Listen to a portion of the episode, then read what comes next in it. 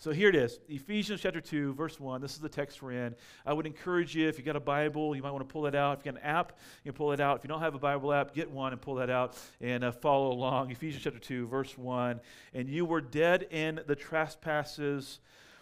And you were dead in the trespasses and sins in which you once walked, following the course of this world, following the prince of the power of the air, the spirit that is now at work in the sons of disobedience, among whom we all once lived in the passions of our flesh, carrying out the desires of the body and the mind. We were by nature children of wrath, like the rest of mankind, but God, being rich in mercy because of his great love with which he loved us, even when we were dead in our trespasses, made us alive together with Christ. By grace you have been saved. And raised us up with him and seated us with him in the heavenly places in Christ Jesus, so that in the coming ages he might show the immeasurable riches of his grace and kindness toward us in Christ Jesus. For by grace you have been saved through faith. And this is not your own doing. It is the gift of God, not a result of works, so that no one may boast. For we are his workmanship, created in Christ Jesus for good works, which God prepared beforehand that we should walk in them. Let's just hit pause for a second and pray. Father, I don't want to mess this up today, and I don't want to get in the way. It would be really great if you could just let your word bubble to the top, that it would be transformative in our lives, that we would have something we could hold on to today that would make a difference in the way that we live, the way that we work, the way that we play, the way that we engage with our neighbors in our city and those in the world that we live around day to day. I just ask for this to make a difference in our lives. And so help us to have a mind that looks for the work you want to do in us through your word. And we thank you for empowering your word with the Holy Spirit. And also, Holy Spirit, we say, just have your way with us. It is in your name, Lord Jesus, that we pray. Amen. All right, so in this series for Albuquerque, I've been kind of raising the question, why church? And I think this is a question that we'll keep raising throughout this series, because a lot of people during the pandemic have kind of said, you know, why church? You know, they kind of gotten out of the habit, or maybe they're sort of trying to figure out what's the purpose of it all, or maybe people have been kind of watching culturally what's been happening in the world and going, what church? Or what's happening with us? What kind of church? And they're just kind of going, what's going on? And what's this all about? And I love this line from Eugene Peterson's book, Practice the Resurrection. It's a book about the book of Ephesians. I mean, he's just walking like a verse by verse through Ephesians. If you want to pick up a great book about Ephesians, Practice Resurrection by Eugene Peterson is the book you want to pick up. And he says, so why church? The short answer is because the Holy Spirit formed it to be a colony of heaven in the country of death. He says the strategy of the Holy Spirit for providing human witness and physical presence to the Jesus-inaugurated kingdom of God in this world is the church. So God has put us here to be that, a colony of heaven in the kingdom of death. I'll say it in a less Eugene Peterson kind of way. Here's the way I'll say it. There is a Jesus-y way to live. This simple sort of way to say it. There's a Jesus-y way to live, and we've been called to live the Jesus-y way. In fact, if you want to know who Jesus is and what he's about, you should be able to find him by introducing yourself to his body, the church, that's working in the community around you. In the book of Ephesians is, written to this church that Paul loves, and when Paul showed up in Ephesus, this church planted by Apollos, when he showed up, there was some conflict. There was some challenge in that church. In fact, Paul's showing up and he's preaching a prophetic message. And about that time there arose in Ephesus no little disturbance concerning, and here's what Christians were called at the time, the way. There was these people who were living the Jesus-y way. And the Jesus-y way was causing a disturbance. What happened was Demetrius and some other silversmiths, people who were making idols, were getting a little uncomfortable because they were seeing a threat to their industry of idol making because, Paul was showing up and said that idols are not to be worshipped. In fact, you see in verse 26, and you see in here that not only in Ephesus, but almost all of Asia, this Paul has persuaded and turned away a great many people, saying the gods made with hands are not gods. And so Paul was showing up and saying there is a GSC way to live, and here it is. And that GSC way to live kind of came in conflict with kind of the culture in the moment in Ephesus, and there was conflict. And so I'm just going to sort of just try to drive this point home for a second here. The way is kind of a Jesus culture. And what Ephesians is helping us to sort of understand is a Jesus culture. Helping us understand the unique way of Christians formed together in a community known as the church. So Jesus culture is both for, okay, hear me, and distinct from the places it's established. It's both for them and distinct. Now, the Bible uses lots of metaphors to kind of talk about this kind of unique positioning that Christians have. In 1 Peter, Peter uses the phrases sojourners and exiles. He says the one way to think about yourself in the context of the popular world is that you're a sojourner. It's not your home. You're traveling through. And exiles, you don't belong, although you may have an adopted sort of temporary citizenship. Your real citizenship is in heaven, and you are a colony of heaven here on earth. And that kind of mentality is unique to sort of the formation of the mind of Christians, the church, this colony of heaven and the kingdom of death. That's who we are. Now, people are feeling like something's happening in the culture right now, and they can't quite put their finger on it, but they're feeling it. And what they're feeling is that there is a. Okay, Nate, I'm just gonna show it to you. Okay, and this slide is pretty powerful, and I'm trying really hard not to be combative. So. What this shows is church membership over the last few decades, looking at 1940 to 2020. And when you kind of look at basically from 2000 to 2020, the last 20 years, there's been a dramatic decline in church membership in America. And so what's happening if you're feeling kind of like this, like, whoa, something's going on. Like, why is all of a sudden there's like this angstiness around Christians in the world? Because Christians in the world were in the majority, and they felt like they were in a position of power. Now they're in a minority. They feel like they've lost their power, and there's a lot of angstiness. And church membership has dramatically declined. And there's an old leadership axiom that says something like this, that your system is perfectly designed for the results it's achieving. And so you could say that if we don't like these results, then we got to sort of challenge the system and going, are we doing the Jesus-y way thing? Like, are we living that Jesus way? Because if we're living that Jesus way, I think the Holy Spirit might be doing something a little different than seeing this rapid decline. In Jeremiah 29:7, we read, like, hey, when you're in exile, when you're not the majority, you're a minority culture, this is what you do. You seek the welfare of the city, where you have been sent into exile. You pray to the Lord on its behalf. Like, that's what exiles do. And this kind of posturing of exile is something I've been talking about in New City since we started New City 10 years ago, and I kind of was sensing this was where culture was going 10 years ago, but now it's like undeniable this is where culture is going. And I think the question is really laid out for you and me is that are we willing to be like an exiled people? Are we willing to be a minority people who are serving from the margins in, which is why, by the way, when you look at Christian history, it's when Christianity flourishes, is when it's on the margins in. It's always the way it flourishes. So when cultures clash, there's always tension, and this is what I'm afraid of, is that we're experiencing right now in American society a culture clash, and there's a lot of tension. And people don't like tension. They really don't like tension.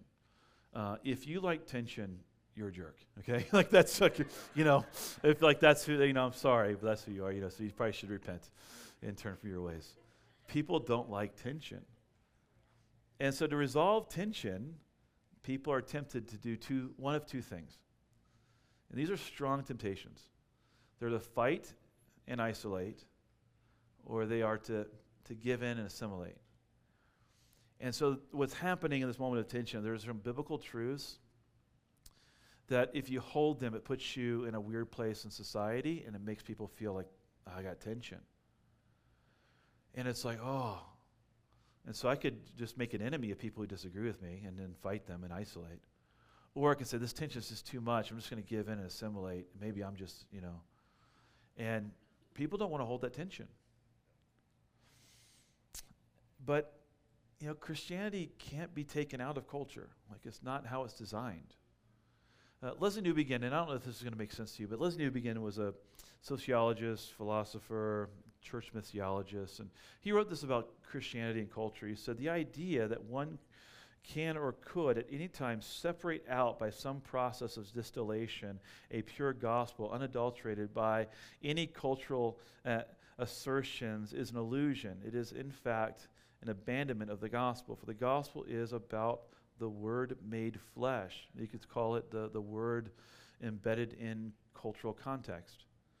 Yet the gospel, which is from the beginning to the end embodied in cultural conditioned forms, calls into question all cultures, including the one which it was originally embodied. In other words, you can't just take Jesus out of the culture because Jesus became flesh to engage with the culture.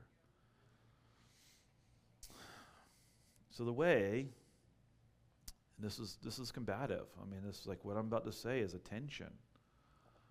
The way is the way of life in the land of death. Like it is combative to say there is a way in the world that leads to death. Like it is to put yourself in a position of tension to say there is a truth that governs the world and we are seeking after that truth, which means there is falsehood and people can have bad ideas and do bad things, and there are things that are true that are worthy of our attention and affection. And so Paul begins our section, our reading today, by talking about the way of the world, which is the way of death. He says, and you were dead in your trespasses and sins, in which you once walked. Now listen, following the course of this world. In other words, you were once a part of a culture that was only producing as its result death. Following the prince of the power of the air, the spirit that is now at work in the sons of obedience and the sons of disobedience. And I will say that the Bible continually talks about the enemy's power in the world, and the enemy's power of deception, and the enemy's power to work within even individuals in cultural settings to deceive. And so there is a spirit that is now at work in the sons of disobedience, among whom we all once lived in the passions of our flesh, carrying out the desires of the body and the mind, and we were by nature children of wrath, like the rest of mankind. And so it is impossible, and I can't underline and make this more bold. It is impossible. This is not hyperbole. It is impossible to be living in a Jesus way without at some point showing distinction. Without at some point saying there is a way that leads to life and there's a way that leads to death. You can't do it. You can't live in a way that you're following Jesus without some point coming into a place of tension and even potential conflict. He says, hey, that following the prince of the power, like that, the whole thing, like you once walked that way. He says to the church of Ephesus, like you were once walking in a way that was predominantly controlled by a spirit that's the enemy, that's the devil at work in the world. Like that's how you once walked.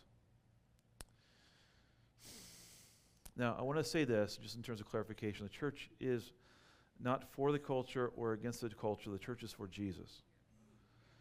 And so sometimes when we are for Jesus, we can say yes to like God loves immigrants. We can say yes, and God loves life. Like we can say yes, God loves, and we can say yes to lots of things. And those things, you can't pick political sides and go that political side embodies the whole Jesus thing. It doesn't. It doesn't. The church is for Jesus, and that's confusing to the world. And the world goes, man, you guys are confusing. When you go a few verses earlier to Paul's prayer in Ephesians 1, and so if you just kind of have your Bible app, you can just scroll down a little bit, and you see Ephesians 1:19, and what is the immeasurable greatness of his power toward us who believe, according to the working of his great might, that he worked in Christ when he raised him from the dead and seated him at his right hand in the heavenly places. Now listen to what he says about Jesus. Jesus is far above all rule and authority and power and dominion. Like it's all about him. Like he's in charge. Like he calls the shots. It's his kingdom. We are the kingdom citizens that follow after Jesus and the Jesus way, and above every name that is named. And not only in this age, but also in the age to come. So Jesus is King of kings and Lord of lords, and that is true now and today and forevermore. Like Jesus is king, and we follow him. And he put all things under Jesus' feet and gave him the head over all things to the church, which is his body, the fullness of him who fills all in all. So the church is fundamentally about the one who is the head, that is Jesus, who's calling the shots and animating the body and putting the body at work in the world. So that's what we're about. Like that's what we cling to. And so when you're going out in the world and you're going, all this tension, how do I resolve all this tension? What's going on with the tension in the world? Like, where's my true north? It's going to be the Word of God expressing the desires of the Lord and Savior Jesus Christ, who says, this is my kingdom and my kingdom way, and this is what I want you to do. And so you might pick up the book of Ephesians. So Jesus, what do you want me to do in the context of your body at work in the world? And that's what you'll discover. You'll discover your marching orders in the book of Ephesians. This is what God wants you to do as a part of his body at work in the world. Now, Eugene Peterson says, the popular religious practice in our culture is to cross-fertilize American with Christian, and they come up with a hybrid. When the wild bull of American ambition is bred with a tame Christianity with no cross, the result is mongrel spirituality. And so here's my thinking on this, that many people think they've rejected Christianity when they've really rejected a mongrel Christianity. And there's some people out in the world going, man, I can't, if that's what Christian is, I can't be about it. And I want to say, that's not what Christian is. Like, you think you see something, but you're seeing a mongrel version of it. And so the question really is always, what informs what? What informs what? Is Jesus king? Then he informs everything else. He informs everything else. Form, function, all of it. He informs everything else. And so at the end of the day, we have to just kind of ask, like, when I'm having this sense of tension, when I'm having this sense of sort of what's informing that tension, like, what is my true north? What is the reason that I'm holding this tension? Again, from Peterson, he says, in 50 years of being a pastor, my most difficult assignment continues to be the task of developing a sense among the people I serve of the soul-transforming implications of grace. A comprehensive, foundational reorientation from living anxiously by my wits and muscle to living effortlessly in the world of God's active presence. Now listen to what he says. The prevailing North American culture is a context of persistent denial of grace. He said, in the prevalent American context, what you have is you have a group of people who are defining themselves by what they do, not by what Christ has done. And it is a force at work saying your value is directly related to your performance. And then Jesus shows up and says, no, it's not true. That's not grace. And so I'm just going to make 2 points today, and that was my introduction. So, we're just now into it, all right? I'm going to make 2 points today. Why church? Here they are. Because the church is a people receiving grace, and the church is a people giving grace. So I want to talk about the church as a people receiving grace for a second. We receive a grace by receiving the work of God, and this is something we can't miss. The grace that we received came through work. And so if God doesn't do the work, we can't receive the grace. And so the work is what delivered us the grace. And so you go back to that prayer in Ephesians 1:19, and what is the immeasurable greatness of his power toward us who believe, according to the working of his great might, that he worked in Christ Jesus when he raised him from the dead and seated him at the right hand of the heavenly places. Like do you see the work of God? The work of God was redeeming work. He did the work when he lived the life you could not live. He did the work when he died the death that you should have died. He did the work when he raised from the dead and conquered sin and death itself. Like he did the work. He did the work that you could not do for yourself. And you can only receive grace because God has first done the work. And the work was the means by which the grace was given to you. It was the means by which you received the grace. But at some point, we've all believed the lie because we swim in the waters called American culture. The lie is you can save yourself through your work. You don't need a Savior. You don't need somebody who could live the life that you could have lived and die the death that you should have died. What you need is just to work harder and try harder. And what happens is we tend to attach how we feel about ourselves to what others think about our performance. That's just kind of like the way that American people think and live and believe. Like, my significance is somehow intertwined with your thinking about my performance. And this is why failure hurts so much, because we have a success idolatry. Let me put it this way. To fail at work hurts so bad because our identity is so easily tied to our work. And when we fail, sometimes we feel like, man, this is soul-crushing. But the only reason it's soul-crushing is you made work your savior. Now, recently I was listening to this podcast, and Anne Lamott was on it. She was talking about this book she wrote years ago, and I was like, man, that's really cool. And I went back, and I started like reading this book that she wrote years ago. And she stumbled upon this priest, kind of gave her these kind of 5 rules of the world. You might say these are like kind of the 5 hidden rules of the world. The kind of the rules that govern kind of the way people interact in society, but no one says it out loud. Rule number 1 is you must not have anything wrong with you or anything different. So you can't hold tension. You got to just get, just got to fit in. Rule number 2 is if you have something wrong with you, you must get over it as soon as possible. And so, you got a lot of people really anxious trying to get over what they feel like is wrong with them. Rule number 3 is, if you can't get over it, you must pretend that you have. And this is kind of like that, just kind of peeling back the layers of society. And how many people feel like they're just right now pretending? They can't be who they really are because, if they believed that if you could see who they really were, then you wouldn't love them, because they've attached their value to what they do in their work.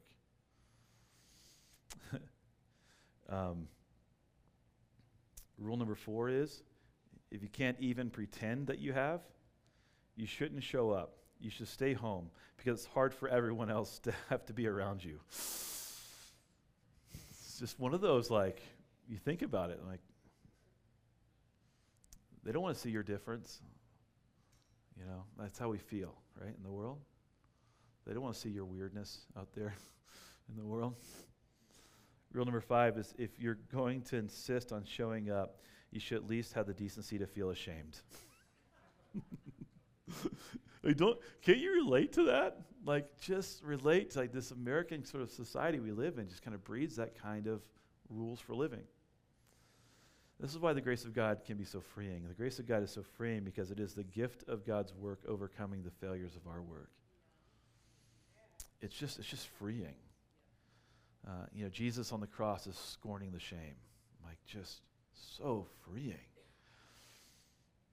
So the good news is not about what you must do. It's always about what God has done. That's always the good news.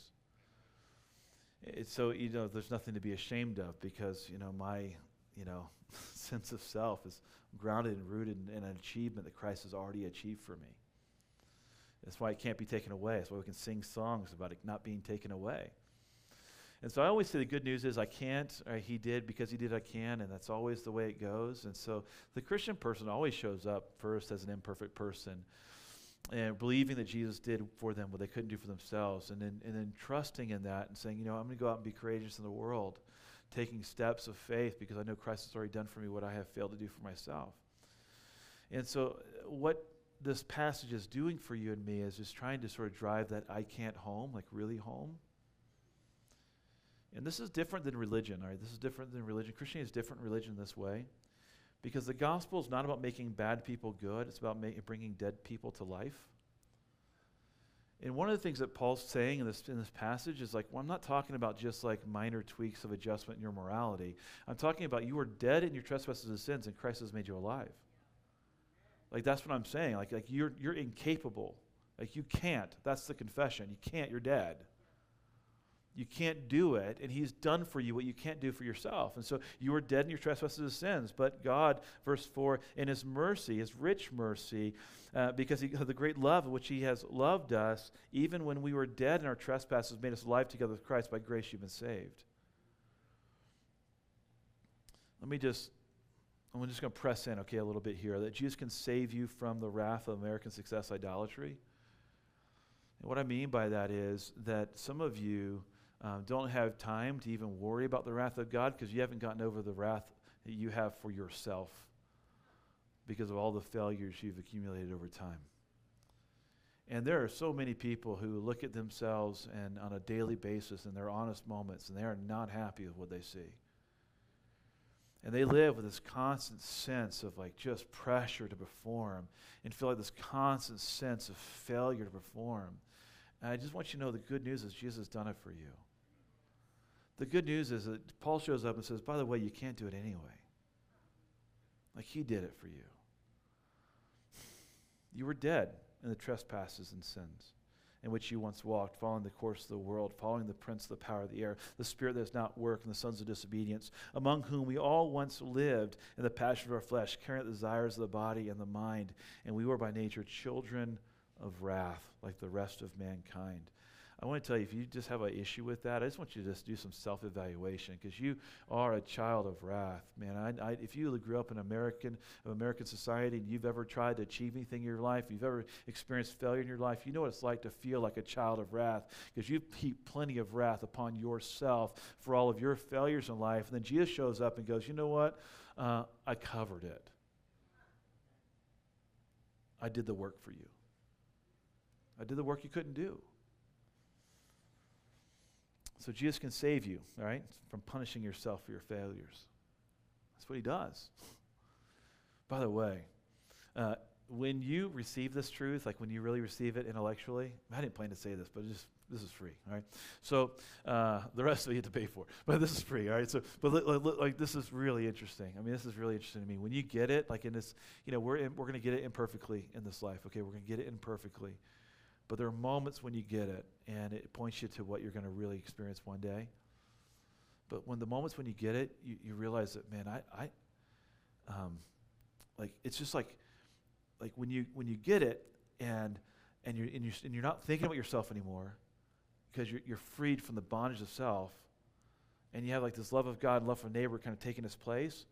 Like you'll be amazed at how much room is in your head. Because there's so much room occupied with self-judgment.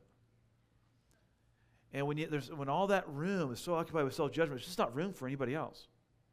There's not room for loving God. There's not room for loving the neighbor. It's just all this self-judgment just going on like crazy. And when you get it, you kind of get a flash forward of what's going to be like in the new heavens, new earth one day when you look in the mirror and you're going to go, I'm exactly who I'm supposed to be.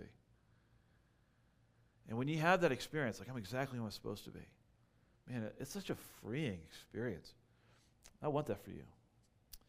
So when we receive grace, we're receiving Jesus' work and his accolades in exchange for all of our failures. And this is what's cool about the passage, is that we don't only receive like the grace of forgiveness of sins, we receive all the accolades of Jesus. But God being rich in mercy, because of the great love with which he loved us, even when we were dead in our trespasses, made us alive together with Christ. By grace you've been saved. And raised us up with him and seated us with him in the heavenly places. Did you hear that? Raised us up with him, seated us with him. Like we're not only receiving the grace of forgiveness of sins, we're receiving the accolades of all the work that Christ has done. So we are seated with him, so that in the coming ages he might show the immeasurable riches of his grace and kindness toward us in Jesus Christ. Like he raised us with him and showing us and giving us the accolades. That's why we do not boast in our resume. As Christians, we boast in Christ's resume. And so when the enemy comes at you and starts like accusing you and pointing out your faults and pointing out your failures and starts dominating all that headspace, you can just confess, Christ did the work for me. And I'm going to boast in his resume. For by grace you've been saved through faith. This is not your own doing. It's the gift of God, not a result of works, so nobody can boast. So I'm not going to face the accusation by going, I can do this. I got enough in me. I can make it happen. I want to pull myself up from my bootstraps. All those American identity ideas, you know, I'm just going to go out there and do it and put my head up high and put my chest out and get it done. That's just not the gospel. The gospel, we don't boast in ourselves. We go, you know what, enemy, I know that I'm a failure. I know I've blown it. But the good news is Christ did the work for me.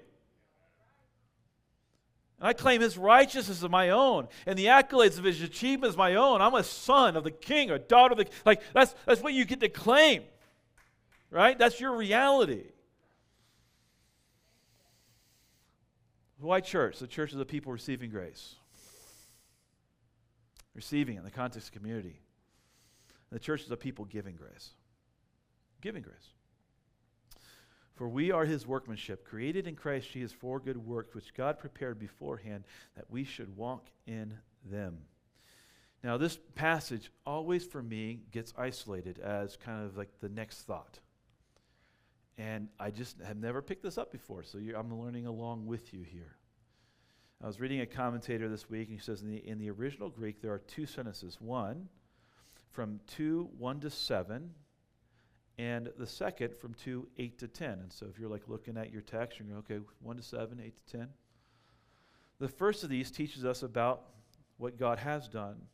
He is the main subject, and his activity to make alive is the main verb of the section. The second section explains how his activity affects our daily living. And so what Paul does by putting 8, 9, and 10 together as a single sentence, he's saying you can't separate grace from work.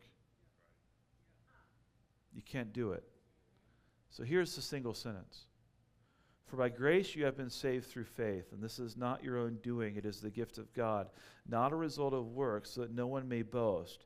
For we are his workmanship, created in Christ Jesus for good works, which God prepared beforehand that we should walk in them. And it's like Paul is saying in this sentence in Greek, I want you to know you can't separate grace from works. They're not like, it's not like work is opposed to grace in some way. You're saved by faith through grace because God worked. See? You're saved by faith through grace because God worked. And all of God's work in creation is grace.